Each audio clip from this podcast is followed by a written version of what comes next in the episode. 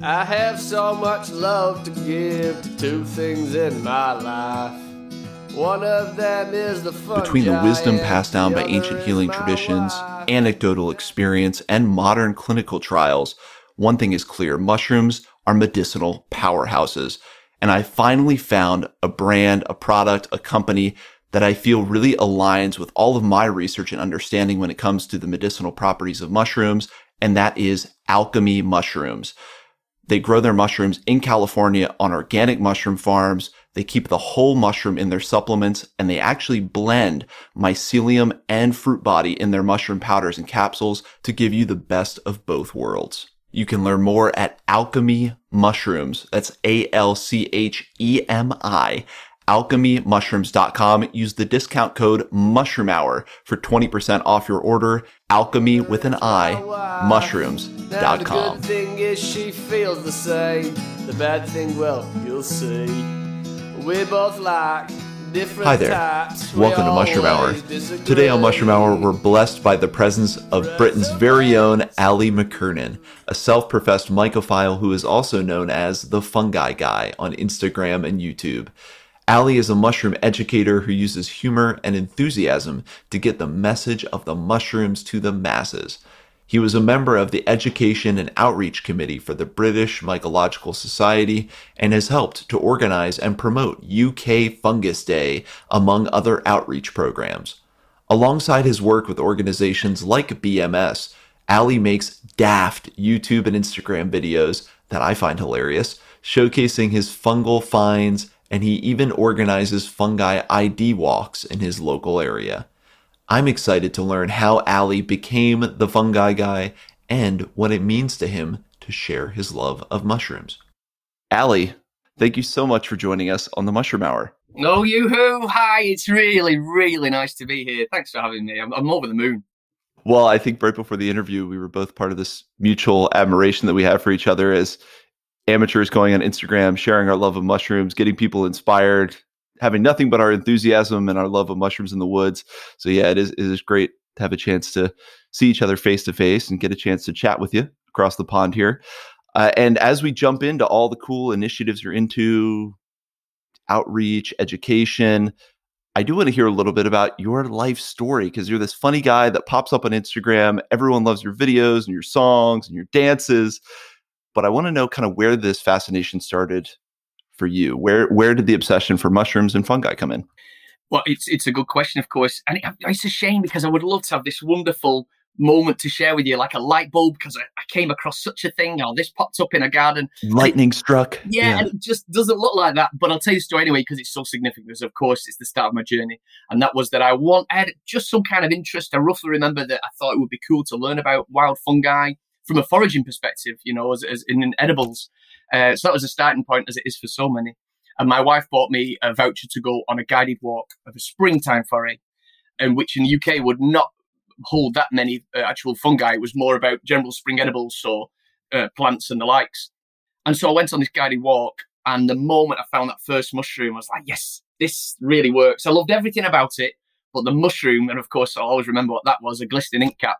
I was just taken with it. And we only found a couple of fungi, but it was all about the tutor. It was the engagement. And that, that guy would have to have a mention, and it's right from the off. And that his name's Jesper Launder, spelt with a J. And he has inspired me from the very beginning because he's an amazing tutor and has taught many, many people about fungi. And uh, on an edibility level, just a, a very similar, enthusiastic, passionate person. When you've got that passionate tutor, you listen and it overflows and it, and it permeates. And I just was overwhelmed by it. So year on year, I would then go to those forays, but actually always forget the plants again, and it'll always come back to the fungi. So still now, after doing that several times over several years, I don't remember the edible plants, but it's always about the mushrooms. So that was the start of the journey for me. Yeah, I was just being shown by an educator, and then uh, yeah, I went from there. And there are so many unsung heroes like that, people that are great educators, tutors, mushroom lovers that might not flex on social media uh, or, or might not have that notoriety, but they're amazing educators and can lead you into this world. And that's one of the reasons I always encourage people when you start this journey, you know, don't look at someone who's miles and miles away from you or across the world necessarily. There might be someone local who's able to lead you into that world of inspiration and awe that is mushrooms. And then why start sharing this with the world? I mean, you obviously have a charisma, great personality, all that. So maybe it comes naturally. But why the impetus to then share this love of mushrooms with others on social media and everywhere else? Do you know it's funny because only these last couple of years I've wondered that you know I've wondered why why am I doing this? You know the way I think it's quite healthy to question yourself and, and your place in the world or whatever. And why why do I do it? I think there's probably two parts. One is just because, as you would know, and anyone else who's listening who's a, a fungi fanatic, just it's hard not to want to tell people about these things. You just feel it's a, you know, it feels a little bit like maybe it's for the same for people of faith where they're driven spiritually and they just want to share and say, if you knew about this, you would feel the same as I do. And so I just can't help myself and just want to say, look at this, look at this, you just walk past. That could improve your day if I could just explain what that is that you just walk past. you know, that kind of thing. So there's the whole passion for what the fungi is. And and in terms of the social media and that, I'm not a massive social media person as, as, as a part of a lifestyle. I only use it for fungi. And it was introduced to me in Facebook, and that became a wonderful tool and, and, and community and understanding and help me grow, of course, as, as they do these places, these spaces. But I realized what it did do when I started getting into it and making videos and YouTube and things and Instagram. It's just a great uh, platform for my creativity, I suppose. I really enjoy being creative, and that can be hard, you know. As an adult, suddenly you've got kids and marriage and a job and you know the general rat race stuff. And actually that that degree in art that I've got goes by the sideline and you never quite became that artist that you know you got your degree for. But instead I found a way that does it and, and it, it ticks all the boxes. So I can make daft videos and puppets and drawings and illustrations and all those kinds of, and and uh, yeah you know and music is another big love of mine. Fungi are so vast and have such um, what was the mileage you know so much to go at it's it's a wonderful uh, resource for making any of those things. So I've just had a great time, just expressing myself, I suppose. So yeah, the perfect platform in that respect. And I mean, it's the perfect match. You know that compulsion to share something that's done so much for you, married with platforms that can give you a creative outlet. As my wife likes to say, we're all artists and our work of art is our life, but it helps to find a way to express that, a platform or method to express that you get to find both. And I find a lot of similar bits and pieces through my own story. So I really like hearing that. And I know, you know, as your day job, you are an educator, you work with kids. How has that influenced maybe some of the content you put out, maybe how you share this love of mushrooms, or talk just about how that that role you take on as an educator and a mentor plays out and interplays in your relationship with spreading the spores about fungi? Hmm, that's a good question. I think if anything, as the way that fungi do, and you, you know you've had this this uh, metaphor before, it's probably the other way around as much as anything, where I bring fungi to my job, you know, and I, I just I love sharing that with children. You know, children are so receptive to again that thing we've said. I, I often actually compare children and adults the same. If you've got a passionate person in front of you, there's far more interest for you to respond and engage with that person. Absolutely. And so I've found something that I really care about. I've got a wonderful principal, head teacher who supports the work that I do. So on any any given day or when the opportunity arises, I'll try and make fungi part of what I do as my job. So here's an example. Just uh, during the lockdown that we've been going through, a return to school, a whole class had been off uh, for their ten days, whatever, their two weeks quarantine period, and when they came. Sorry, a boy had been off, and when he came back after his 14 days, his class just got all sent away, and he had to join a different class, and he was distraught. He was in tears, and someone just came to grab me because my, my, role is pastoral. I try and support children who might have some um, behavior needs or issues or emotionally. And someone grabbed me and said, "Hey, Ali, go and go and have a word with this boy. Is there something you can do?" And of course, the first thing I thought was take him to the gardens, you know, an outdoor space, and let's see. And that that that'll do the magic for me. So of course, not just the gardens, so I can point out a little leaf beetle over there. Oh, look at that! What's that by the pond? And we're a very urban area, I should mention, but we're just very lucky to have a very small outdoor space. But of course, then suddenly I'm finding St George's mushrooms and I'm finding ink caps under. I said, I tell you what, if we just go on, and suddenly, you know, I'm enjoying myself as much as this kid. He's got a big smile on his face, and he's never forgotten that. And whenever I might bump into him, he's in a year group that I don't spend any time in. You know, he beans and he says, "Do you remember that mushroom that puffed?" Because we had some Earth stars, you know, and just those little moments that suddenly his day turned around, and I made that part of something we did to kind of to help him integrate back into that that school setting where he was struggling because he was with a class he didn't want to be with. Ultimately, he was in distress, and fungi in the woods helped him to put him in a good place. And I'm like, yeah, every time. How can it not? You know? And so, yeah, that's one example. And I've done other uh, projects. I've inoculated uh, logs with the children, you know, shiitake and uh, lion's mane and the likes. And um, UK Fungus Day is a big one where I get to, I'm allowed to run riot and teach for a few days, a class, a, a whole day for every class, and 90 children all get to hear about fungi for a full day. And I just absolutely love that. I immerse them in that. And yeah, I, I bring fungi to my job, certainly, um, in that respect. I think what you're outlining is a dream for a lot of people that, or at least a lot of mushroom lovers, is that education about fungi starts earlier. I mean, it's the goal of organizations and mushroom educators around the world, really, to try to implement some kind of program where you're teaching kids at a younger and younger age to appreciate fungi, to have that same awe, wonder, and inspiration for mushrooms. And that story just illustrates that beautifully and why that's so powerful. And like you said, it does the same thing for adults. A lot of us have that same experience as adults. So why not give that to children as well, especially when they're in some kind of situation that it can really give them a boost. Now, UK Fungus Day, that is something that I took notice of just this last year. And I believe you were hosting, and if I'm mixing this up with another event, you can let me know. But I believe you were kind of this host MC role. Roger Phillips was speaking. You know, tell us what it's been like to be involved with UK Fungus Day, some of the events around Britain, and then maybe we can push that into a wider conversation about the mycophile community there in mm. the UK. Yeah, UK Fungus Day is ace because obviously it's the one day dedicated in the UK to fungi. Here's the interesting thing. So it's still not, there's a, a fantastic community here, and, and I won't know the all of it. Facebook's a great platform for the most sharing, I would suggest. And I'm really enjoying I don't use it as much as maybe I should, but of course, I'm just trying to get a healthy balance. We could be on screens all day long. So Instagram's a general right. space that I enjoyed most. Um, but there's some wonderful communities on Facebook and whatnot. But UK Fungus Day doesn't get maybe the it, it's growing, and that's really exciting. So this was the, probably the biggest and most ambitious it's been, and I was very fortunate to be a part of the outreach committee that helped to design the program this year.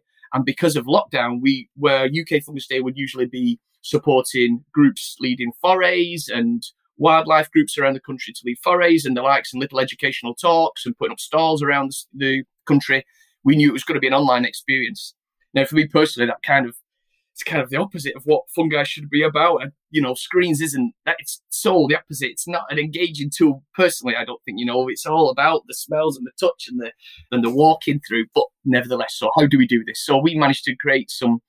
There's only a small team of us, maybe uh, five or six of us, but they did a wonderful job of pulling together some great speakers. So Merlin uh, Sheldrake spoke for us. We looked at artists having conversations because Merlin's brother Cosmo, as well as a musician and artist. We did I, I, did like a, a, walk along foray with me to just have a look what a foray in the woods would look like. I did a lot of the family kind of little features.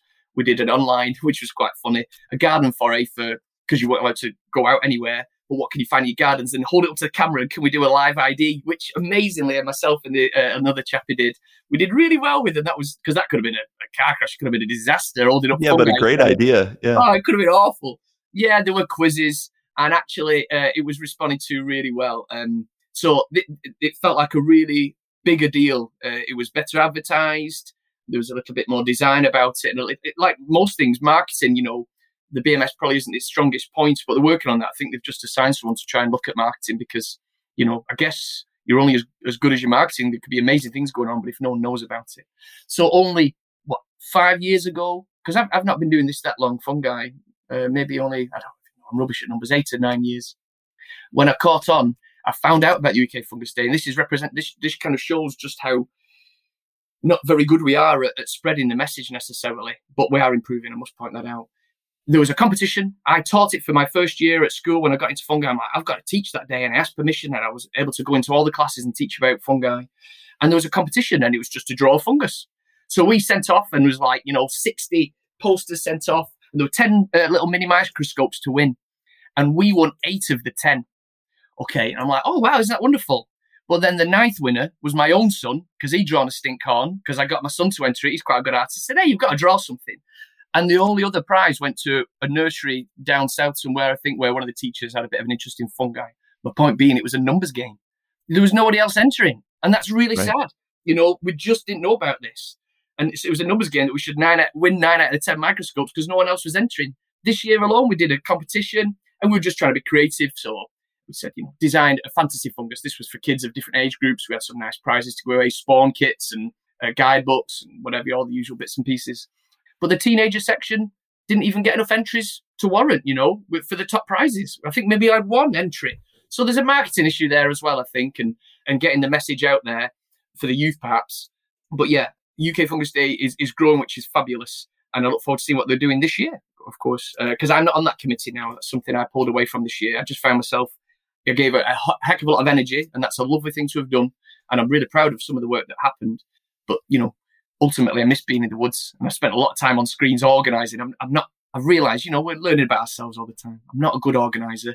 I'm rubbish at remembering things. I don't want to sit in front of a screen discussing the things. I need to be out doing the things. So that's that's what my autumn looks like this year. Hopefully, I can lead something towards UK Fungus Day in the live.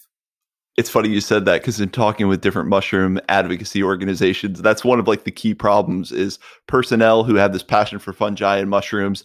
They don't want to be sitting in front of a computer screen organizing. They're not going to sacrifice their time in the woods to go spread the word. So, you know, maybe it is the kind of thing where people need to tag out, you know, have Ali in there for a year, but now get him back in the woods, get someone else in there to push this thing forward. And it's really interesting to hear that. Uh, maybe you could talk a little bit about the British Mycological Society, because in learning more about the British mycology scene, you know, I know that it gets broken down into this pretty simplified viewpoint of like British culture is mycophobic. That kind of carried over obviously to the Americas. So Anglo American culture ends up being more mycophobic. But when you look back to the Victorian era, you look back, I mean, there's been a strong mycological tradition in Britain.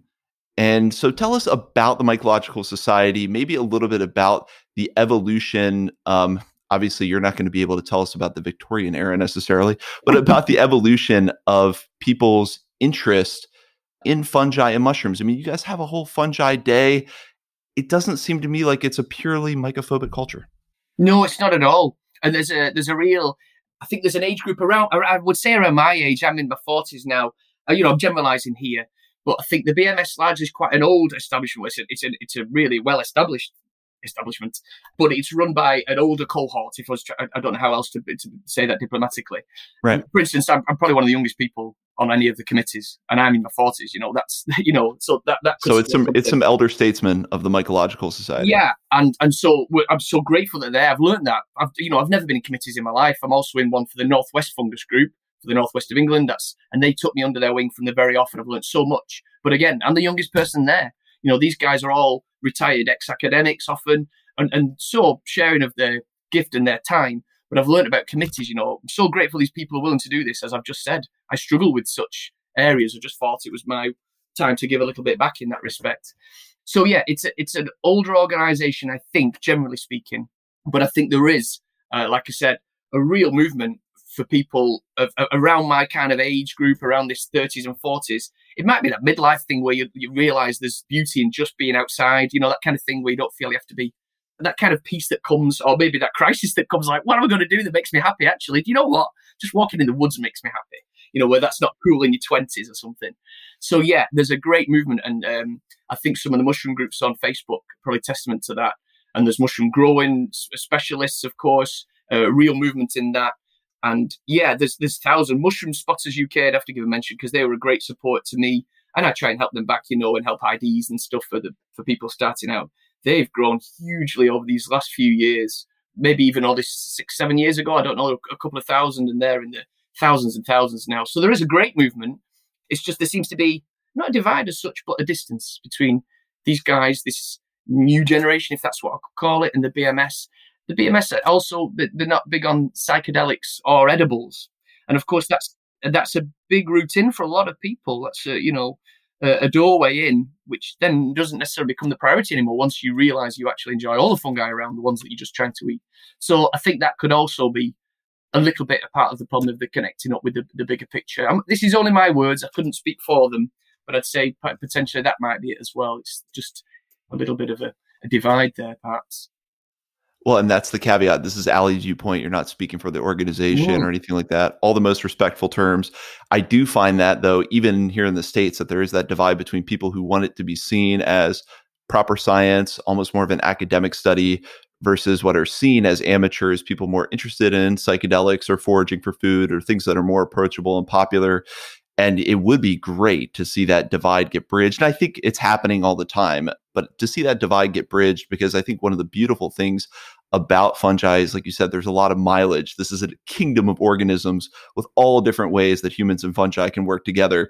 So having the most approachable be accessible to everyone or be included in some of these societies can kind of draw people then in to the science and a little bit more of the advanced research and ways to study fungi. And i know it's done that for me and so many people is to yeah be interested in finding food. And then suddenly you're learning about ectomycorrhizal relationships you're learning about forests you're learning about metabolites you know it, it kind of leads into this journey into science. So i think the work you're doing and so many educators and social media everyone is kind of helping to bridge that gap organically or kind of from a grassroots level. Yeah, it is. It is happening. There are a couple of people there, a few people. You know, I should say I'd like to support them at the same time here because, like I said, these are all my viewpoints. But because there are grants available, because it is a very science based uh, and research based, quite rightly, you know, that's what the establishment's there for.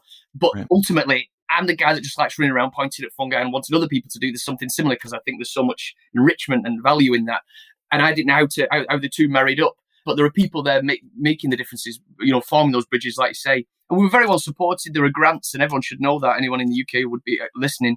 That there are grants to apply for up to a couple of hundred pounds every. If you've got an event to put on for UK Fungus Day, it is supported, and there's money there to help. So that, that you know, they're really supportive in that respect, which is fab. I love that idea. And there's a similar thing here in the States where mycological clubs will have small grants and things for people working on research projects, you know, to supplement some kind of graduate research they're doing. There's also grants for people, and maybe this is something they would do in the UK is to support people to put together fungal diversity surveys locally, you know, using apps like iNaturalist and things, a little bit of money set aside. So yeah, we definitely want to encourage people to get involved with that, but it will be interesting to watch and see how that integrates with kind of the wider, more mainstream appreciation of mushrooms and fungi that seems to be popping up that brings me to you know you as an educator and it's one of the questions that i don't know if you consciously think about or if it's just part of who you are but why go for you put it in your email back to me why go for daft? Why go for a style of communication that's kind of daft and based around humor? And i'm asking this because i'm interested to hear your answer because i kind of take the same tact. So why do you choose that way to convey well, your love of fungi I love your openings. You know, I love I love the dry faces you just pop out from wherever you happen to be crouching. You know, that tickles me because you don't need to do that, but that's the thing you do, and I, I, it tickles me. So yeah, I get it. Um, here's the thing: I, I can't. Our lives are short. You know, we are just on this earth for, for, this long. If that's bad radio, isn't it? But I'm basically got my, my thumb and my finger and I make a very, very small space between them. you know, a tiny dot. And mushrooms, there's a lot to be worried about in this world, isn't there? You know, there's famine and there's people being poorly all the time. We've just had a, a, terribly difficult year and some people have really suffered. And I'm still here and I've still got my health and I'm very fortunate for it. I've got family, friends, and health. And I'm not sure what else you need other than that. And so I, I feel like I've no right to take anything seriously in that respect. I'm just, if I'm going to be here, I might as well enjoy it. So whatever I'm doing, I'm just going to make the most of it and do it the way that I want to, which is just to have a laugh. I want to take the pomposity maybe out of it. I'm not saying there's lots of people going around pompous in a pompostuous. What is the word? What pompostuous? That uh, pompous? I don't know. In a pompous fashion. I'm not saying that's it, but it could be quite a serious thing. Of course, like I said, my first introductions were with an older generation when I started going out with other other people, and I've learnt so much. But there's such it's so science heavy, and that's not what my background, and nor will it be my future. I don't think until the day I pick up a microscope. Let's see. But and I'm like, look at look how serious they take it, and I love it. And I was giddy at how serious, and, and I, it's so important these people care the way they do because this is a recording group that I'm with, and they're doing the proper science, and science matters, of course. But I thought if it went any further than that, I've got to take the. I couldn't post about it and, and the way that people post about their lifestyles and say this, that, and the other, and moaning. No one likes moaning, so I'm not going to do. I'm going to do the opposite if I can. I'm just going to make it fun and light-hearted because why not? And uh, you know, I'd rather be doing that with most things in my life, probably suppose, sometimes to my detriment, I'm sure. But I'd rather just make it fun. I'd rather make it fun. It's a laugh?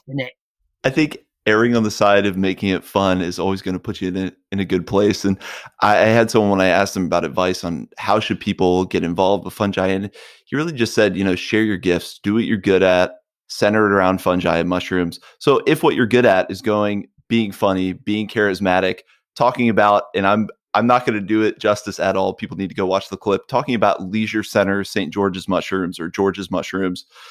My wife and I were just like rolling around laughing at that video. If that's what your gift is in terms of communicating the message, then that's what you do. And fungi are such a massive field that we're just starting to grapple with as a society that it really is just everyone could put their unique viewpoint on communicating the message. They're all equally valid. They're all going to touch different people in different ways. And I'm sure you've gotten the messages or had people give you the feedback like, hey, that funny video made me start seeing that mushroom. You know, that that's powerful. Well, look, I think there should be a disclaimer at this point right now that I'm about to disappoint a lot of people if anyone hadn't heard of me and then goes and watches these videos think, well, that's not that funny, is it? I might not, I'm not very funny. You know, I feel like just, you know, there's got to be a disclaimer because we're setting me up for a fail here because you know, they might not find it very funny at all. But that's kind of the point. I'm doing, again, I'm doing this for me because I'm not doing it to be popular. I don't want the likes. I don't necessarily, and that's quite, this is really empowering. You know, I've learned that over this journey of Instagram. I've only been on a, a few years, two or three years. And I did it because the Wildlife Trust, which is one of our biggest uh, wildlife organisation charities here, asked me to do an Instagram takeover. I didn't even know what it was. So I set up the account and got going. And I really enjoyed that space. I quite enjoyed it. It was a really friendly one. And it works for me because I'm a very visual learner. Yeah. So this journey has been really interesting. And I've, as much as a like is a lovely thing and that little rush of endorphin, oh, someone likes, that's nice, isn't it? Dopamine hit, yeah. What, what ultimately, what does lots of followers, I'm sure that lots of people on Instagram would like that. And it, it, does it represent success or does it represent popularity? Does it represent anything? I don't know. You think you might want more. I'm really, I'm in such a fortunate place that I'm not bothered.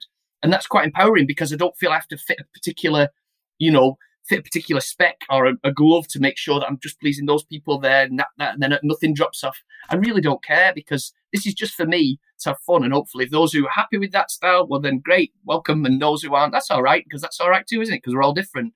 So it, it's really empowering to be able to and liberating to just do what I want because it, again, it is just fungi after all. And I know they're amazing. Don't get me wrong. At all ends of the spectrum, they are incredible organisms and they probably are going to save this world. But it is just it is just an earth star I'm poking with a finger. You know, it is just fungi. And so yeah, let's not ascribe too big of implications. And that's, I think that's the right way to look at it. And for anyone who wants to get involved with spreading the message on social media, you know, don't try to think of yourself as an influencer. And not that that's inherently a problem. You know, I had someone reach out to me who's, who's outside the US, who's asking me, you know, what advice do you have to me to become an influencer?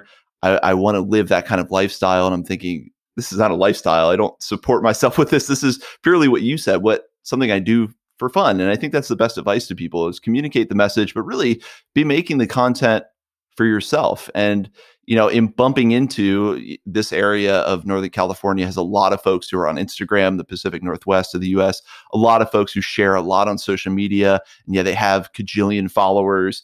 And I'm thinking, wow, that must be, you know, you kind of have in your head, that must be some kind of validation. That must be and they usually have the same ethos as what you just talked about. They're like, no, I just do this for myself. Mm-hmm. You know, mm-hmm. I didn't, I don't really care about the followers. It's not, I'm just learning how to share cooler and cooler media or more interesting ideas with people. And that's what the fulfillment is. So for people who are hearing this, who want to, you know, start sharing your mushroom photos on Instagram or so, I would say just start doing it and do it until as long as you enjoy it.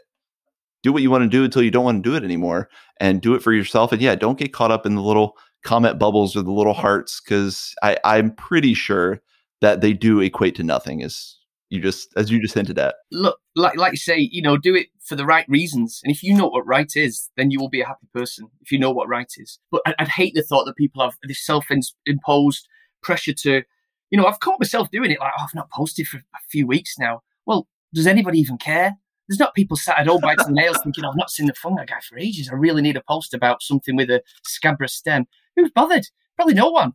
And, and oh, but will followers drop off? I've caught myself thinking that in the past, you know, not so much. It's like, who cares? It doesn't matter, does it? Because the minute I do that, I'm doing it for the wrong reasons. And so here's the thing, and this this could sound a bit deep, but I think it's really relevant because I keep coming back to it, so I might as well share it because I've been mulling this over about why I do fungi and why I do it on Instagram and the way that I do it if I'm in a, like I said, there's so much hurt and difficulty in this world, yeah, and, and this should be a, happy space. It certainly is for me. It can be lots of things, a space like this, but in my in my little bubble that I've you know created an echo chamber, it's it's fungi uh, that I choose to be a part of. But if I'm privileged enough to have choice, just choose joy. Why choose anything else? Why choose pressure, self-imposed, or why choose to think that that person's doing it better, or oh, I'd love to do that? Because you don't know what they're going through either. Maybe there's a horrible pressure when you get to I don't know fifty thousand followers to feel you've got to post daily or else they drop off. Or now it's different, of course, if it's revenue and your income. I understand there's a different whole bag in, involved. Right. But as a hobby, if you're just a hobbyist and doing it for fun, then do it for fun, like you said. Because for me, all roads now lead to joy because I'm halfway through my life if I'm lucky. So what else am I going to do if, if I've got the choice? That is the privilege. Like I said, I've got my health and my home and family. What what else is there other than so all roads should lead to joy? That's how that's how I'm feeling at the moment. That's all it is. It, it sounded very sage and very deep, and I think it is a potent reminder for people to not ascribe too much. I think that's what that whole piece we can just encompass it. Don't ascribe too much to social media. And man, what a message for our age when, and I'm sure you see it in working with kids, where so many of us adults and then especially children ascribe so much meaning and self worth to social media interaction. You know, we need to kind of pull that scale back and, yeah, realize this should be about joy. You shouldn't do it if it doesn't make you feel good. You know, those are things that I think a lot of people have wrestled with. I know I have. I know I've been, uh, you just elucidated a thought process that I've had so many times. Oh my God, I didn't post today. Oh my God, I've had, and does it really matter?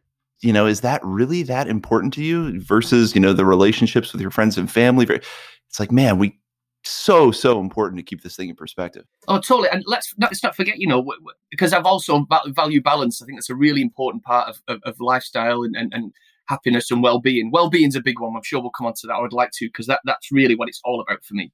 For Fungi, uh, this is Fungi. This is not just me talking about my life. It sounds like I'm splurging out my midlife crisis to you, but but you know, uh, well, Fungi and well-being, they are wow, they are so interlinked, and we must come to that.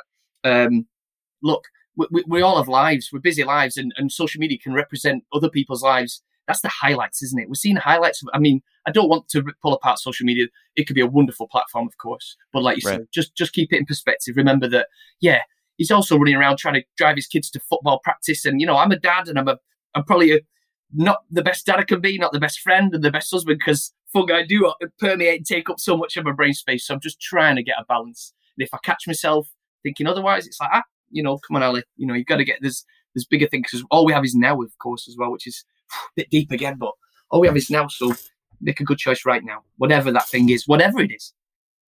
Can't go wrong with be here now, be in the present moment, keep it all in perspective. Make sure you have your priorities in order. Yeah. But let's get into that conversation about fungi and well being. Uh, and for me, it's kind of fungi and foraging as key to well being as someone who spent way too much time in an office and to a large extent still does mm-hmm. To do what I do for a day job, all that kind of thing. For you, you know, how has fungi and this hobby been intricately linked to your own sense of of personal well-being?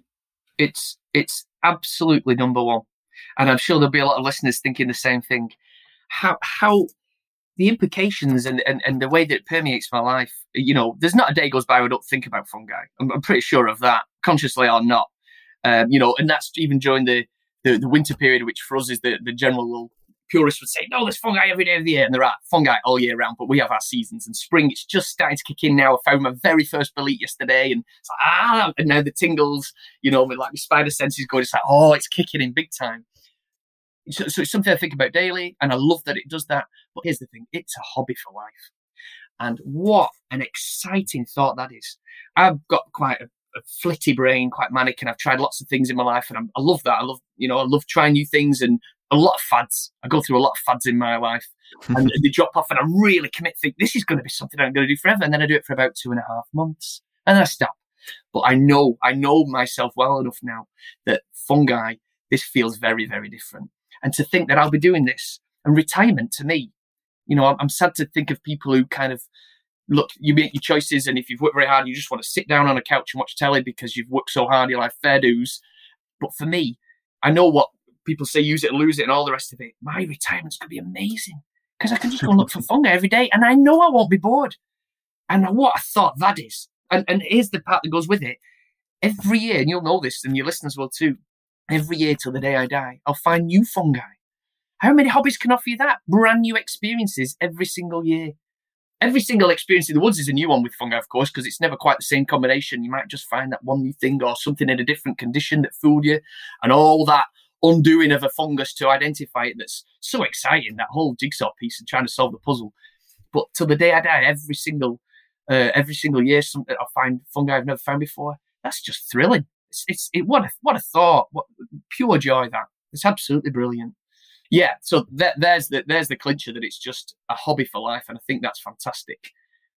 Well, and as a man who seems to be very conscious of balance in your life, I mean, in this age of the screens, the digital, the plasma, I think it's almost a necessity for people to have some kind of relationship with the outdoors. And I like to think that fungi, foraging for mushrooms, it gives you a reason to go outdoors. Because I know, and I've talked with a lot of people who say, yeah, I know I need to go, but you know, taking a four hour hike just isn't my thing. I'm going to be thinking about all these other things I have to do. It just, it feels like I'm not making the best use of my time, which that's a whole other discussion. Eventually people realize like, no, that's probably the best use of my time.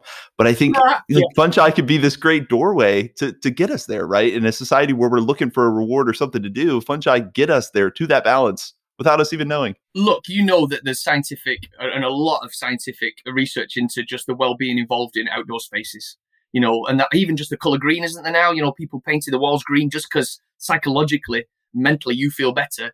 You know, and that whole thing for a window for people in who are incarcerated in prison, having a window, the difference it can make to their well-being. That whole outdoor space. You know, we're, we're, I'm sure you know we're born to be out there, and you'll have had better discussions with other people.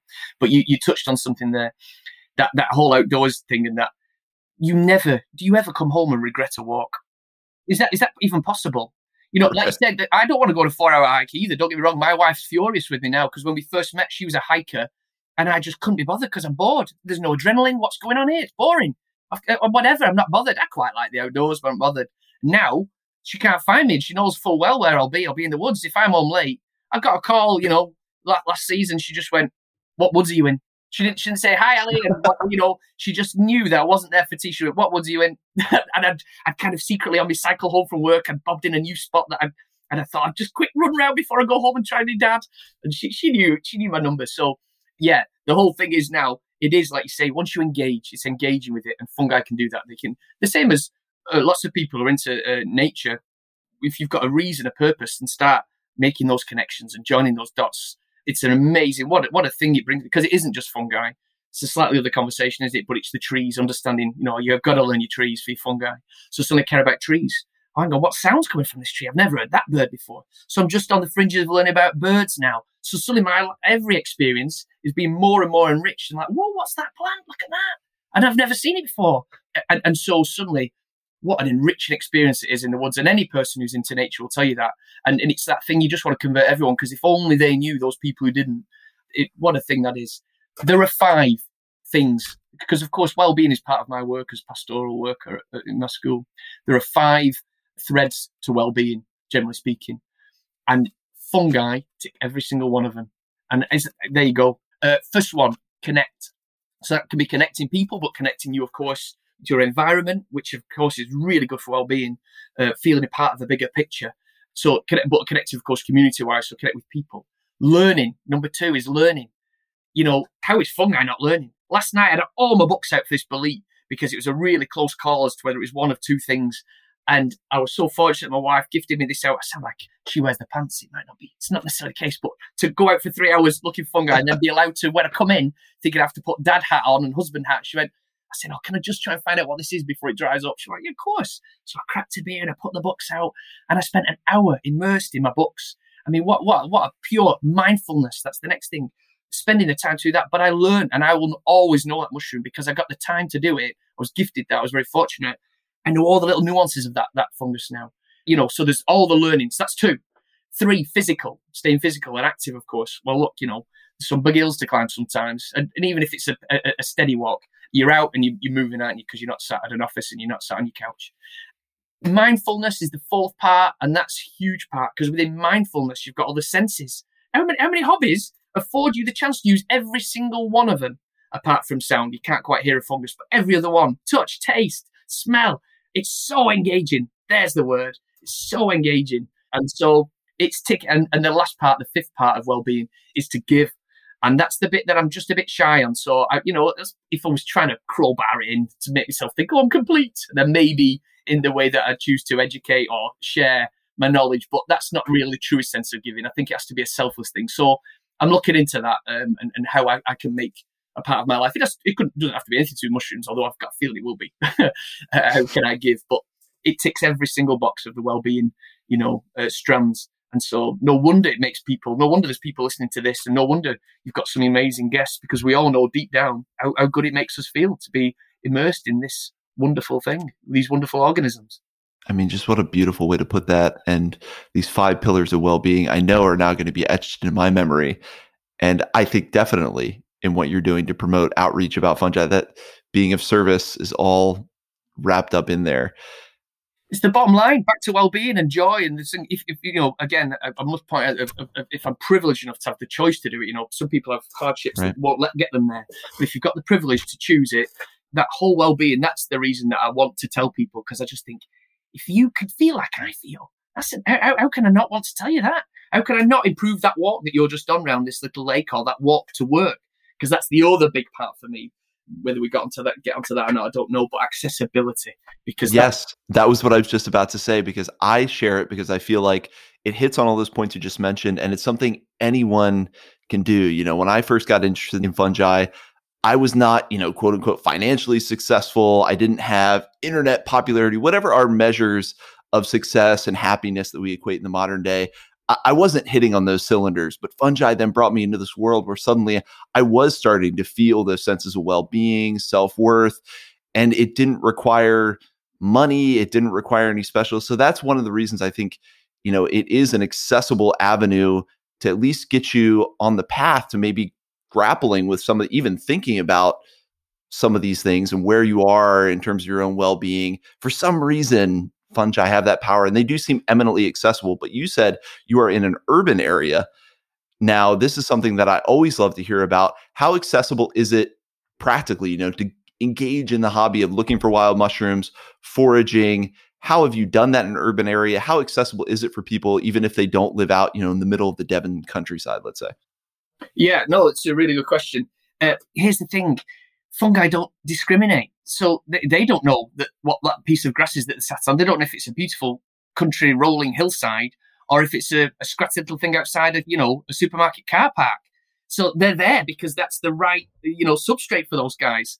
So I'm going to do a big push on this this autumn as a, as a, a bit of an angle. The whole look, because I'd hate that you have to be of privilege to get into certain things that, uh, that get you where you want to go in life. And for me, again, what's more important than anything is just that your, your own internal happiness. And th- I think that fungi can do it.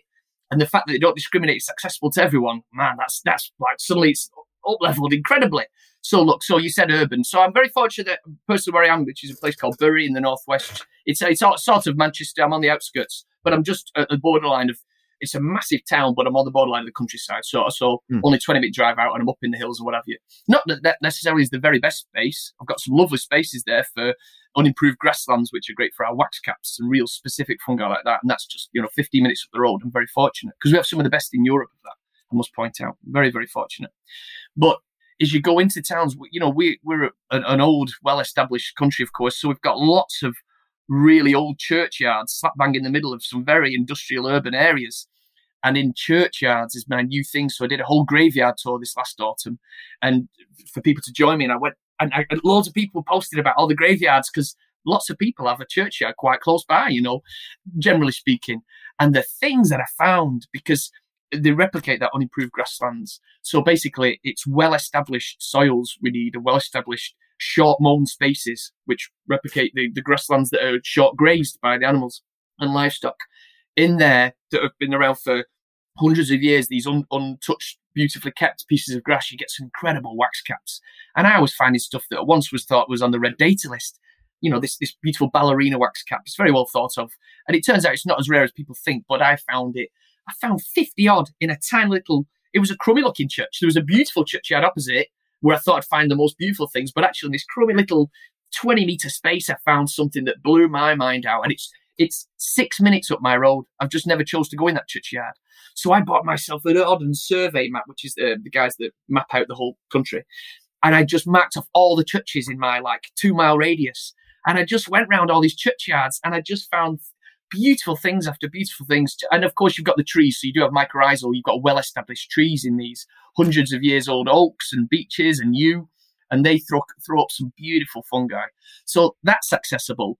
But, but more so than that, really, commute to work. I used to cycle to the city centre, which is where my work is based in a, in a very built up uh, industrial town. But that commute to work, all those little grassy verges outside the fire station, just little grass verges just outside people's houses, those little pockets, I became familiar with certain fungi that come up at certain years, but there'd always be something new again, like, oh, didn't know those tricholomas grew here. Look at that, a ring of tricholoma. So that cycle route to school, which would often make me late, I was really got a sweat up because I was always stopping to pick something and look at that. It's so exciting. Grass verges, like I said, the local leisure centre, little grass spaces, Fairy ring champignon grows there. You've got your parks and your gardens. I've mentioned the cemeteries.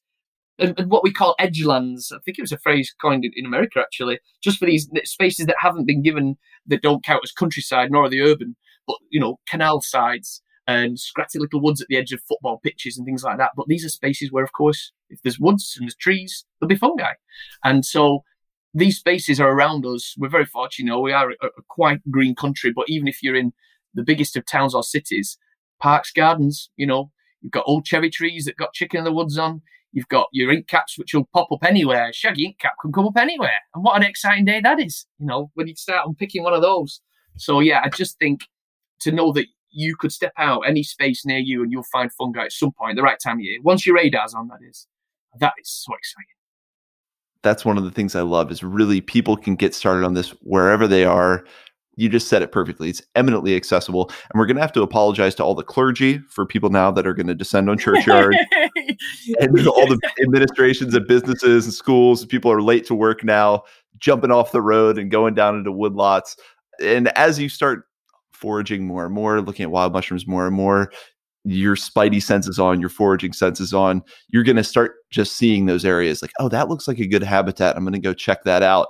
Uh, so it's just something you naturally grow into so beautifully. So yeah, I, I, love how accessible it is, and this puts you on the path, as we just said. I Don't want to get too messianic with our fungi. I don't think that's possible though, but it puts you on that path to maybe approaching these pillars of well-being in a society where so many of the times we externalize, you know, our value and our well-being on the other things, fungi just beautifully bring it home to something like internable and approachable and attainable. Well, this this is it. Like I said, the commute. I mean, you know, let's just say, please drive responsibly because there is there is that danger. Certainly this time of year, in the corner of thine eye, you just got one eye out for those little yellow flashes. You know, head height that could be chicken in the woods. You, you have you have chicken in the woods over there?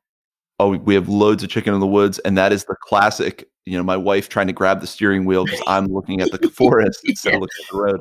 But look again, like I say, you know, once once it gets this deep and you get so far into the wormhole, it gets this far under your skin, how it can improve your day. Because if you just see just a little zone, like say, once that radar's and you see that zone, you think, ooh, the right time of year, I'm going to check that out.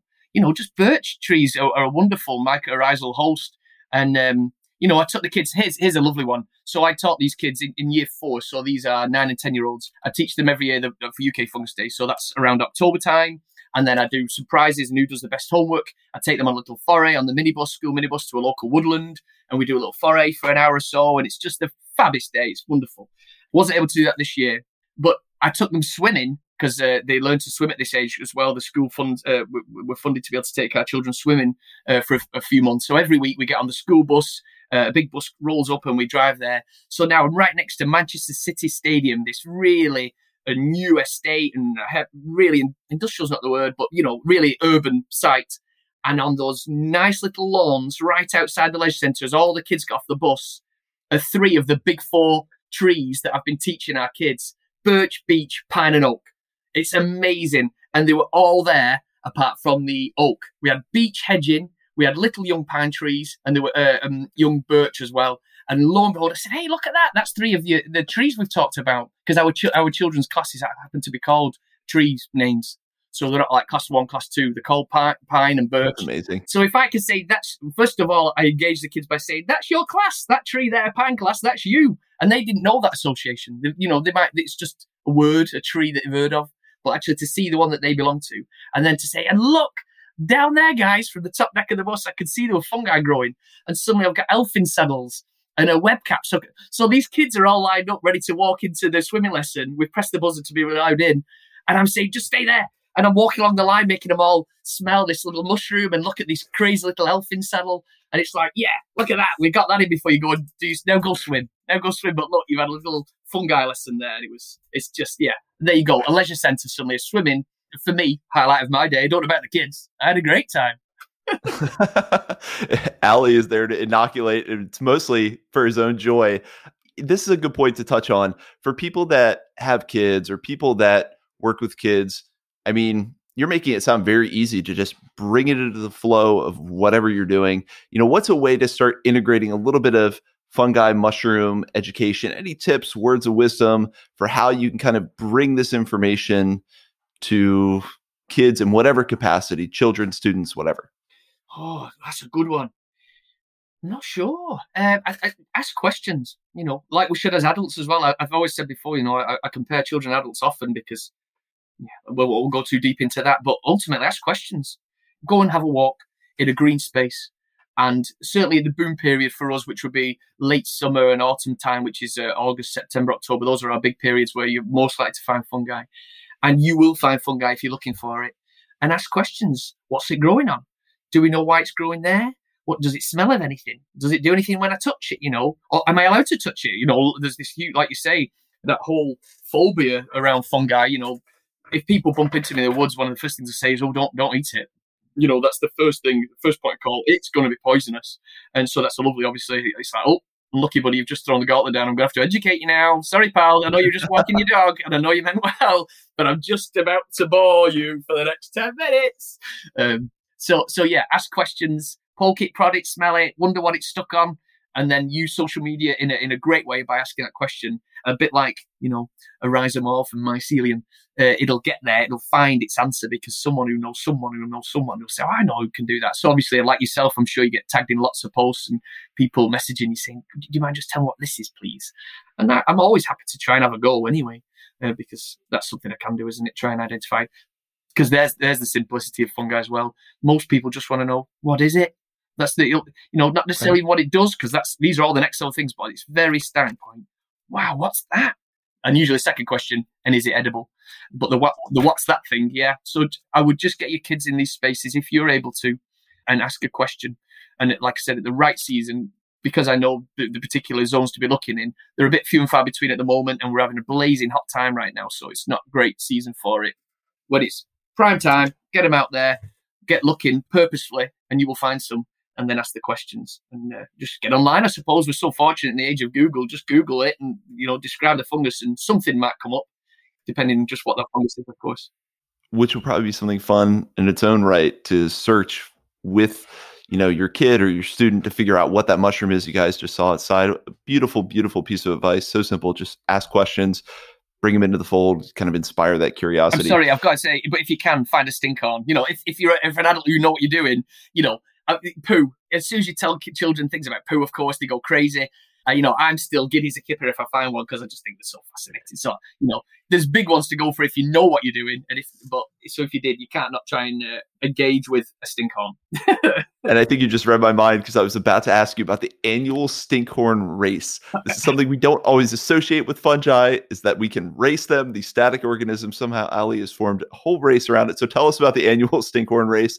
You know what that is and kind of what the plans are for the future. Well, yeah, it's certainly not a, a huge event by any means, but I did it one year for fun because I knew that you could unlike most fungi or many fungi, you can take them away and they'll continue to grow. So in their egg stage, uh, sometimes known as witches' eggs here, if you find this strange, unusual egg, you, uh, you could take two away. So I took two away and put them in a bucket. And then I think uh, a bucket of soil, you know, just partly, just try to replicate. I think I might take a little bit of soil with me too. And they will, they will hatch. I'm sure there's a better word for what a fungus wouldn't normally hatch, but it's coming out of an egg, I suppose. And it's, it's really funny to look out the kitchen window every morning, like, oh, no, nothing yet, nothing yet. And every, in the next night, oh, nothing yet, because you know it's going to be a 24 hour job. That's another amazing thing. They're up and down and gone. So I'm watching and I thought, oh, well, I should give them a name, really. And actually, yeah, maybe people should have a guess. So, you know, little lolly stick stuck in the ground. Okay, let's. And then so I did that. And that was the first year. And then last year I did it again, only using obviously Instagram. Like, okay, let's name these eggs. They were great names. What were they? something really, oh, I shouldn't say mundane because people will have this name, but something like Barry. So forgive me all the Barrys, but you know, kind of fun generic name that you want to, you know, people want to give it like a, a fungusy name. So I love human names, like human names on dogs makes me laugh. Like calling a dog Peter or something like that. I, I do like things like that. But so it's a name like that, and then someone called it Phyllis Impudicus, which I thought was very good. So we we got the little punchline in. And then yeah, we all we all watched and looked for an update and daily I'd say has it, hasn't, whatever. And then finally, you know, and I thought, oh no, have I got a couple of duff eggs? Did I get them too young? And actually they're not gonna they're gonna grow. And I felt bad about that in itself, just taking them out of its habitat. But sure enough, they came good within within 24 hours of each other, and one won the race. And it's just look back to that thing, it's just a bit of fun. But what I was I was just wondering how I can escalate that and make it a bit of an annual thing, just for that little bit of a laugh. But I wondered, basically, this this is linking back to you now, Darren.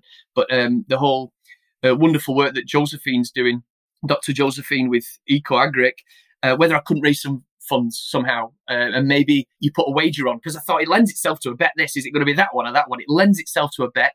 And so, but it, it, you know, for anyone who's not of the gambling type, quite rightly, in many ways, maybe it could be a contribution. So perhaps I could do some kind of, hey guys, contribute to this, and if you're a winner, I don't know. I've not thought it through yet, but perhaps I can do some kind of a, an illustration or a print of a linocut of stink, the you know the third annual Stinkhorn race or whatever, and everyone gets a print who won or who's donated, regardless. So I need to get my thinking boots on and get going because the Stinkhorn eggs are arriving. I've seen the first one already, so I need to uh, I need to get on that. So yeah, but that would be a nice way to possibly raise funds for Josephine's amazing quest over there, um, which I think came to me through you, the awareness of the work that she does. Yes, I mean Josephine Nakakande over there at EcoAgric. Amazing, amazing work. So anything we can do, dream up to support channel energy over there. I'm always a huge fan of. But just this idea to me, I was like, that's brilliant. I mean, it's simple, it's inspiring. They are one of the most alien mushrooms for a lot of folks. They see those eggs, they see something hatching out of them. Here we get a lot of the, where I am, we get a lot of the red cage oh, stinkhorns, Clathrus wow. ruber but they exhibit the same behavior and they might do the exact same thing. So I, I just love that idea. And I think I think it will inspire people to have similar kind of ideas, find fun ways to get people interested in mushrooms. If you can do something like supporting a cause at the same time, I mean, that's just the icing on the cake. So I, I, love that idea. Thank you for sharing it with us. And that leads us into kind of what the future plans are for you. Now, you stated many times this is something you do for yourself, it's a hobby you know, this doesn't have to be something massive. It doesn't have to be you starting your own, you know, Ali fungi research center or something. there ain't going to be one of those.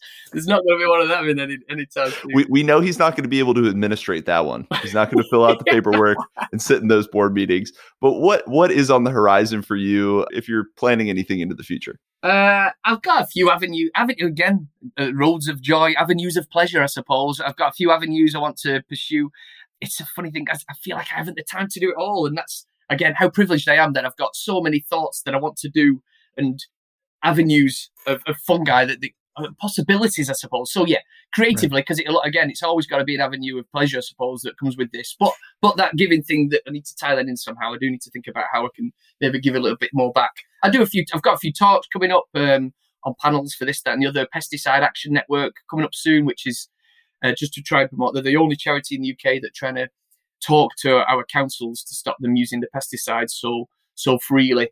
And, and they talk to farmers too, but they're, they're talking about urban spaces and just how detrimental it could be to use them. So there's a panelist, there's four of us, I think, and I'm doing the fungi bit, uh, which is nice. So little things like that where I can give a little bit back and, and, and, talk about what I know, which is just fungi in that respect. But on a on a personal level, I want to do a few more songs. I was hoping to release a kind of a song every year, every Christmas, as, uh, you know, in a playful way. We have we've always had this thing in England of the, the Christmas number one. What's going to be at number one in the charts? I mean, I don't even know if there's a charts anymore. I'm going back to when I was like 16. Do you have a charts in, in for music in America? There's, I think there's a lot of different charts now. There's what's big on Spotify, what's big on SoundCloud, what's yeah, yeah who so, knows? Yeah, so I, I, made a joke that you know I was bidding for Christmas number one with my song about all I want for Christmas is a velvet shank. And then the next year I managed to, to, to make a song. But again, it's one of those things. Time, well busy. The, the guy that helps me write the music, who's an amazing musician, because I can write a tune, but I don't really hold a note so well or play all the instruments. I've got a great friend, and it's just pinning us down to do a tune. But we have got one. We've just done a gospel-based song called By the Road, and it's all about fungi you'll find by the road. And I'm really, really proud of it because he's done such a good job, and I can't wait But I've got, I really want to make the video tie in. So I need to make all my footage for the actual film for this song by the road. So I've got to be ready so that if I find fungi in all these spots that, you know, put my money where my mouth is, if I find them, I've got to be ready to roll and actually get footage. So the song's ready to go and I'll, hopefully I can have that ready for Christmas. I would love, I've got, I'm bubbling away with the idea of a spoof podcast. So forgive me, Darren, forgive me for that. But, you know, it, it lends itself, again, there's so many avenues with fungi. I would love to do like a fake one where a really, a presenter who thinks he knows everything but doesn't, and every guest that he has on actually knows a lot more and just makes a fool of himself, which is could essentially be a, a reflection of myself. Um, yeah, not you, yeah, me. I can see you, Rich. I was going to say that that might be a little bit akin to this podcast, though. yeah, yeah. So I've got this idea that I'd, I'd love to do that, but I don't know how I'd how I would find the time if I needed to help to fund to get some actors to help me do it. I've got friends who could do it, and again, money isn't my motivator to do anything at all. It's so thought about Patreon, but I don't know if I need to go down that. then suddenly there's a pressure, isn't there, to perform for something, and that if it takes away the joy, then no. So in my own time, if I get to it, so I'm, I'm tinkering with some ideas for something like that. I'm quite excited about something I've been doing. I tell you what I did in lockdown during those months that we were just uh, stuck in our homes. I had idle hands, so I started making. I, t- I thought I'll see if I can make a mushroom out of newspaper, papier mache. So I started scrumpling up some balls of newspaper, and I was quite pleased with the result in the end. So I'm holding one up for you. This makes poor radio, doesn't it? But can you see that? Is your camera on? That's incredible looking. Oh, it is yeah, on. That's Right, your camera's incredible. on. Yeah. So yeah, so there you go. I'm, I'm holding up. I, made a porcini and I enjoyed. I'm, I'm getting better at the reticulation now. So yeah, but it's just and, and the shield is paper mache too. So Oh man, no, that's gorgeous. That's gorgeous. You're selling yourself short. That's an amazing sculpture. so yeah, uh, you know, like trophies with it for those who can't see, of course, and that's all of you. a, a shield base where you usually have a deer's head and the antlers and that whole trophy hunting thing, but it's mushrooms. And I mean, oh yeah, so I've been really enjoying, you know, a, a Leccinum there, whatever you. So yeah, I'm thinking of maybe um, selling some of those just for fun, just to help this home with a little revenue. But I think if I say it out loud, it makes me do it, doesn't it? I'm going to say it. I think I'm going to try and raffle one off, my first one to kick things off. And actually, all the donations, I think I'll send over to Josephine. I'm trying to think, how can I help somebody who does need this support? And maybe that would be a slightly more selfless thing to do. I'm not the best at that, so maybe that would be something. So, so I'm going to open a little Etsy shop and sell some bits and pieces. I've been making some artwork and do you know scout badges? You know, you have the scouts, the Cub Scouts. Oh, yeah, yeah, yeah. yeah. So I always wish that I was a scout. My dad was a scout leader, which is I think where my love of the outdoors comes back full circle. It's like ah, I forgot that I loved that. this. You know, this was my childhood camping, the outdoors. Didn't realize, didn't acknowledge that I loved it. But though it's gone full circle, it's like yeah, it never leaves you those wonderful foundations. So I'm very fortunate my family took me out like that. So my dad was a scout leader, and I I just always thought that there should be a badge for adults like you know Bolete Finder and you know Head of the Woods and Grifola, you know, and I just thought that would be quite fun. Or you know, you got your Russula badge once you get really good at Russulas. So I made one. So I've had them manufactured. I've got this Bolete Finder badge. So yeah, again, I'm doing it the way that I want it, which is in a, a playful fashion. But I make, I tell you what I'm doing. I'm making stuff that I'd want. I'm not trying to meet some some market, uh, you know, gap in the market. I don't think there is one. It's pretty, you know, it's pretty niche. This. I'm doing stuff that I'd want on my wall or I'd want on my sleeve. That's what I'm doing. I'm not trying to meet anyone's needs and think, yeah, that'll sell well. I couldn't give a damn. And if no one wants them, I'll just stick them on my wall and on my shirts. But You're yeah, not doing always- the market analysis of wow, there's such a demand for spoof podcasts or paper mache mushroom trophies. You're doing it for the joy, and I love that. And you can tell you've just got all the creative juices bubbling. And I do hope you just pursue these things as time allows, and uh, because I think they're all awesome ideas. I want the badges. I the paper mache sculpture was actually really good. That was that was a proper sculpture. And of course, the spoof podcast. Like I said, it sounds like this podcast, really, but that sounds like a great idea too. And I think you would have a natural kind of charisma and fun to talk. So, I, man, I look forward to all of that. I look forward to all of that. Thank you, mate. I realised I've missed making videos because of the lockdown. We weren't able to get out and find those fungi and the, some of the people that appear. So I make, uh, for anyone that didn't know, I make beginners guides, fun guys on YouTube. And again, they're not that. If I was being really honest with you now, they're not that uh, useful because they're not that educational because I'm I'm busy messing around. But I try and cloak a little bit of information or enrobe it in in daftness. Yeah, I make beginners guide videos, and so I'd love to make some more of those because I've missed that process. I've missed having the silly. I've got like fake editors who were looking at the, the cameras, the wall of, of, of screens, and that's just my wife and my sister. You know, I've missed, But because we're social distancing, we've just not been able to be around these people. So I, I look forward to doing all that again because that's a, a good laugh and a good. It helps me to learn the, the fungus I'm talking about because I need to know what I'm on about if I'm going to educate about it.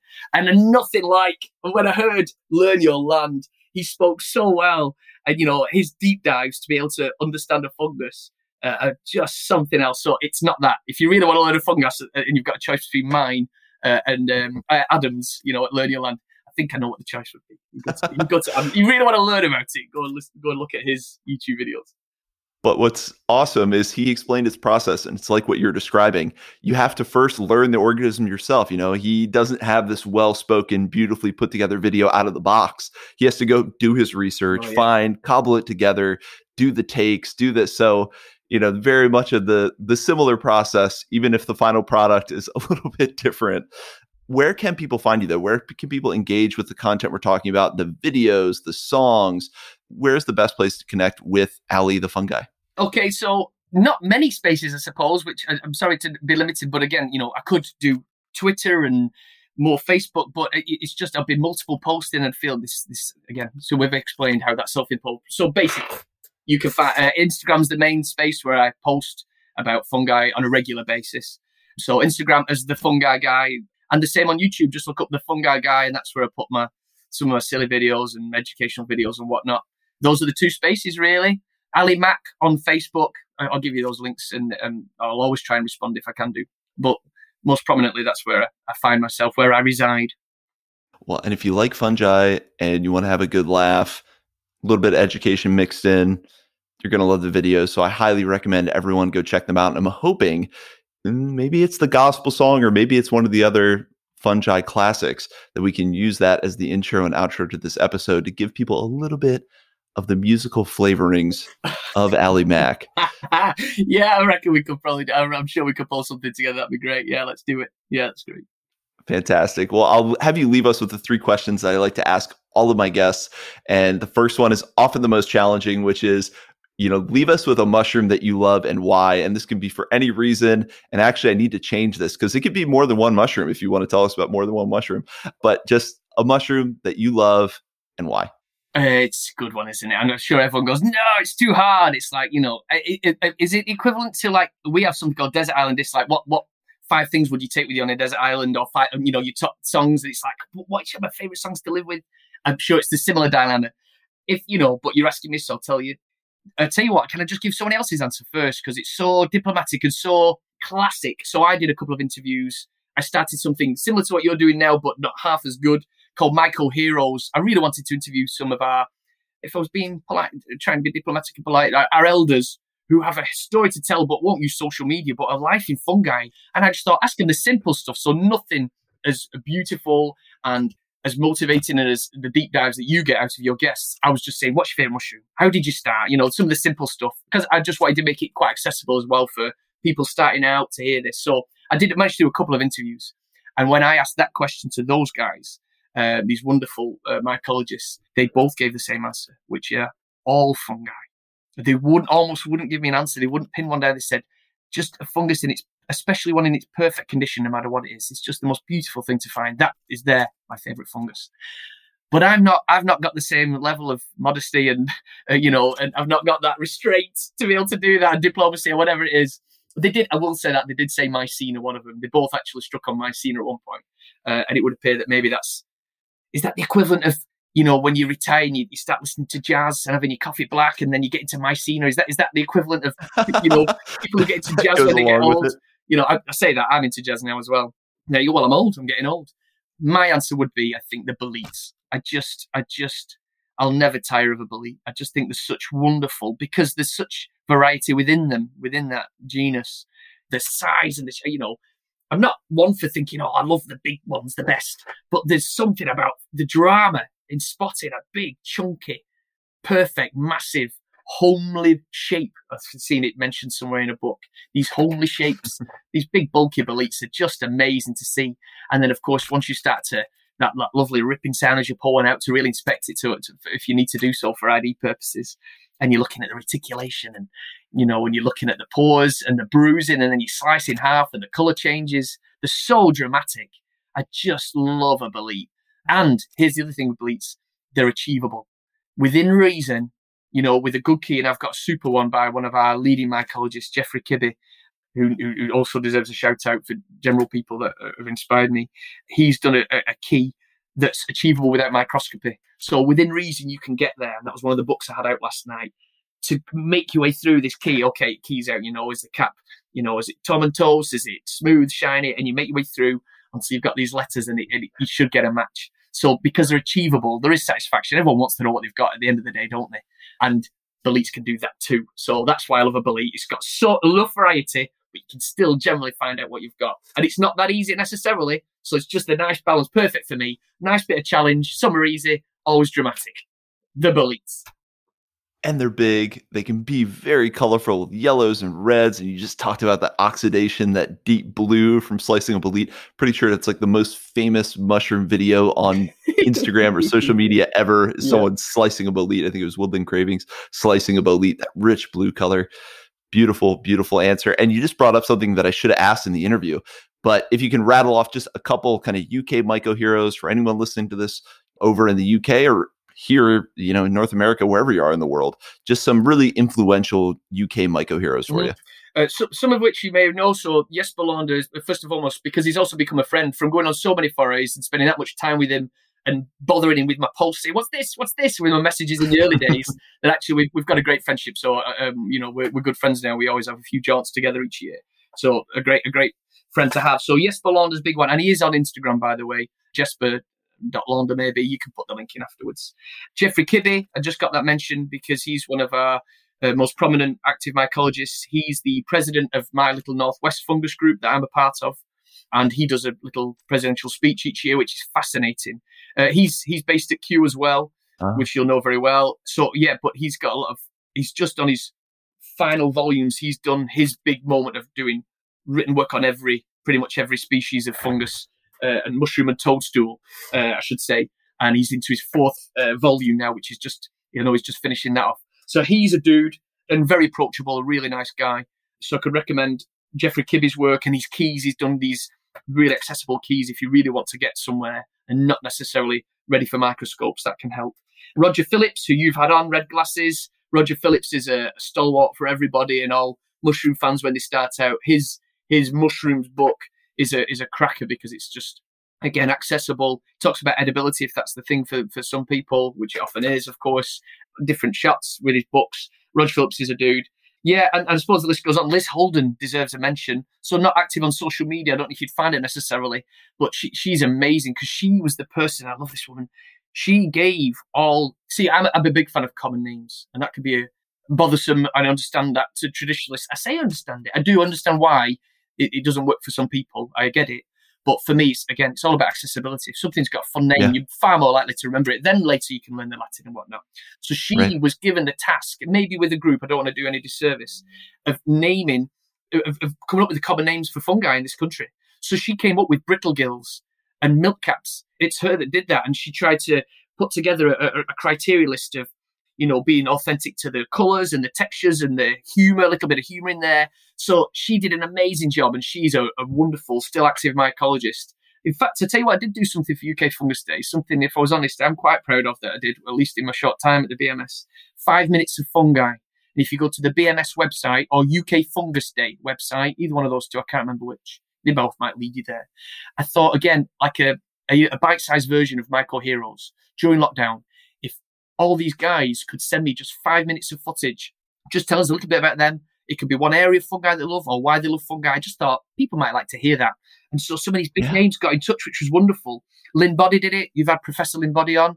So Lynn Boddy and Liz Holden. Andy Overall is another great name and he leads forays. He's based down in London. He's head of the London Fungus Group and he's a character. So yeah, Professor Martin Bidartondo, Brian Douglas, who did our Lost and Found project. That's something you'd enjoy. A citizen science project for five years. It's just finished. I'm trying to uh, just see how rare our 100 most rare fungi are. So all these guys did five minutes. Uh, and I'm going to continue that. Uh, that's something I can try and find some time. I'm, um, I'm in the process of eeling it out to the next set of people who I think would, would, would be lovely for, you know, the UK to hear from a little five minutes of what fungi means to these people. So yeah, I've got a few more people on my hit list too to do that. So yeah, there's some of the big names for me. I must um, mention. I'm sorry, I should mention as well Irene Ridge, who's who's been the chair of the Northwest Fungus Group uh, and from day one took me under a wing, was really patient with me, all my questions and everything, and, and she's just been wonderful. I did I did that episode, the first episode of Myco Heroes, even that in herself, you know, she was a guinea pig for me, and she was just wonderful and so modest and so knowledgeable. Yeah, she she's a great inspiration. And I know there's probably so many. I love how you put it, kind of unsung folks who don't use social media that really deserve to be showcased. And I feel like you might feel this as well. But part of the reason I even started doing a show was I felt an impetus or like a moral obligation to share those people's information because that's where any little bits and bobs of knowledge I have are really coming from folks like that. Mm-hmm. And so when people give me some kind of feedback on the internet and I'm thinking, man, you really need to go back to the source or I need to showcase this person. I have this obligation now to turn you on to these amazing people who you might not get exposed to. So I love that you're doing that. And the five minute idea is perfect. It's a bite sized snapshot of who all these amazing people are, gives people that window to then dive into their work once they hear their story. Mm. Fantastic project, man. I'm glad you, I'm glad we took the time to mention that. Uh, thank you. Yeah, no worries. Thank you. And, and the big one, of course, you know, a logistic five minutes feels achievable. I'm not asking too much of somebody's time. These are busy people. I thought, mate, if yes. just sit in front of the camera for five on the phone, that's achievable, isn't it? So we got there. and you're not asking too much from the listeners too. I, I know sometimes chewing an hour, hour and a half, two hour interview can be can be a big ask, but five minutes is something that everyone can enjoy and get something out of. That's fantastic. And you know, my next question that I like to ask my guests, we may have already answered it, but if you want to do another brief summary, what has this relationship with fungi and with, for you, it sounds like wild mushrooms, really in particular. What has that relationship given to you? You know, this can be something they've taught you, different perspectives, new understandings. What has that relationship given to you? Oh, oh, it's good, isn't it? That it's so hard to put. You know, like you say, I probably would be repeating myself, but well-being's a big one, and the fact that that's achievable for anyone, and that's why we want to spread this word. I know there's so much more to it than that. I mean, and you've covered that with some of your other guests, of course, all the different avenues that, that fungi can take you down. But for me, just what it can bring enrichment, you know, an enrichment to your life. And like I said, just that moment, I just see a little ink cap, you know, just walking from the bus stop to my school or whatever. It's like, ah, hello, you. And it's like, ah, isn't that great? And I'll take that in and I'll show the ink and what you can do with it. And, and suddenly, you know, it's a highlight to your day. And these things are achievable. I'm a big one for things being achievable so that, and accessibility we've talked about. So yeah, it's enrichment, it's well-being, and because they're engaging, they bring that for me. You know, I need to be engaged in things. Me, I'm very, like I said, a very distracted person, really flitty in life, and in my mind's all over the shop. But um, these guys just bring me so much joy, and yeah, I wish I wish it was a, a broader answer. I feel like it was about me a bit too much. That I would like to have said more about others, but I suppose you're asking what it's brought me, and that, that's what it is. It's well-being is what what it's brought me and an engagement with my natural world. I must say that, sorry. Yeah, that's a big part of it because the knock ons, I mentioned it, but the knock ons, those are big words, the knock on effects. I'm sorry, you might have wanted a short, bite sized answer. I'm giving you a bigger one now. It's a question designed for a big answer. If you want to go deep, that's perfect. It is then, because it, it, I'm not a very deep person, as I'm sure you've gathered by now, but the knock on effects, the knock ons, you know, like I said, I'm out walking in the woods trying to find something. Suddenly I understand what woodlands to be in. If I'm not, you know, I talked about accessibility. I didn't mention that for all the urban fungi are wonderful, and, and that's all that matters. You know, a good old woodland and, or an ancient woodland better, you know, is an optimal space to put yourself in. I, I do need to mention that I know that, and that it is. There's nothing beats walking in one sometimes, but knowing the right type of woodland and just the pockets to go into. So that means that it's on my radar, and of course, that's that's mindfulness in itself you know, observing, observing environments. So you've got a mindfulness thing going on. You've got an understanding, and that that raises your self-esteem, knowledge. Knowledge is power, and knowledge is empowering, isn't it? You know, and that's what I'm trying to share with the kids. This this an excitement for for life, and share also with my friends, and share also with strangers. You know, look look at this. Look, we should what we should engage with. Look how happy it can make you. But that uh, knowing what something is, or that not knowing, like ah, I've got a question to ask you. I'll find that out by the end of the day. It'll be great if I can do that.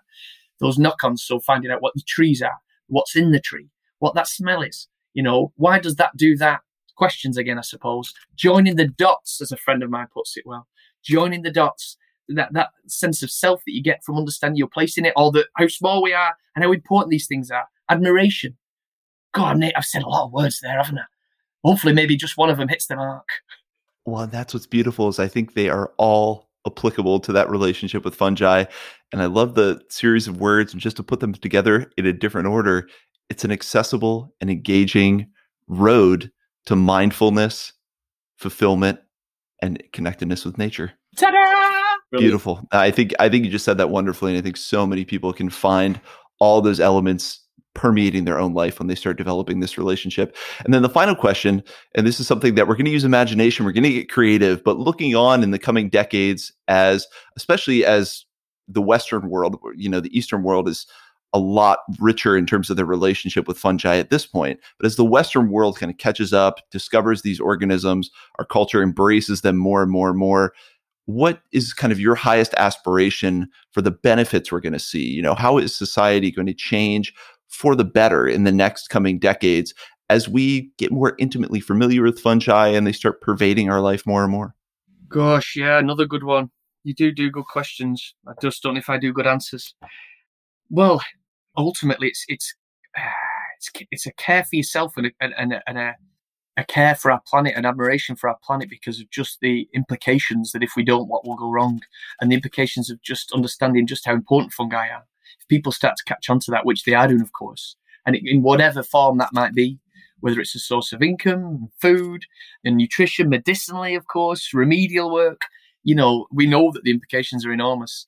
And I just think going forwards, the, the, the more it's on everyone's radar, the more respect we'll have for them and for our environment. And if you've got a respect for environment, you're going to get people engaging with it more and you're going to get more happier people surely for that, aren't you? If, if you're engaging, you know, back to that, if you're engaging in the environment, awareness, it's, it's enormous. So I'm sorry, it's a little bit of a wishy-washy, wafty answer that.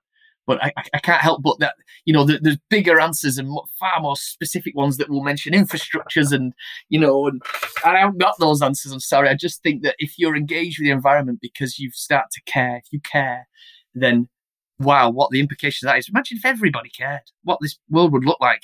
And this is in the age of social media. Hopefully, we're getting there, aren't we? You know, the messages are out there, and suddenly i have been asked to do a pesticide thing, and I'm like, oh wow, yeah, and it is changing. The pesticides are being used less here. They're not being used in my borough in parks and schools anymore. I'm sad that they're used anywhere else, but at least it's a start, isn't it? And if we can only go in that direction, look at what we, a world we might live in, and that's very exciting thought. That if people in, ultimately engage with fungi and then their environment, that's going to be a good thing for everybody. And fungi just seem to be this amazing locus for people to gather around and start to develop all those relationships and greater awarenesses.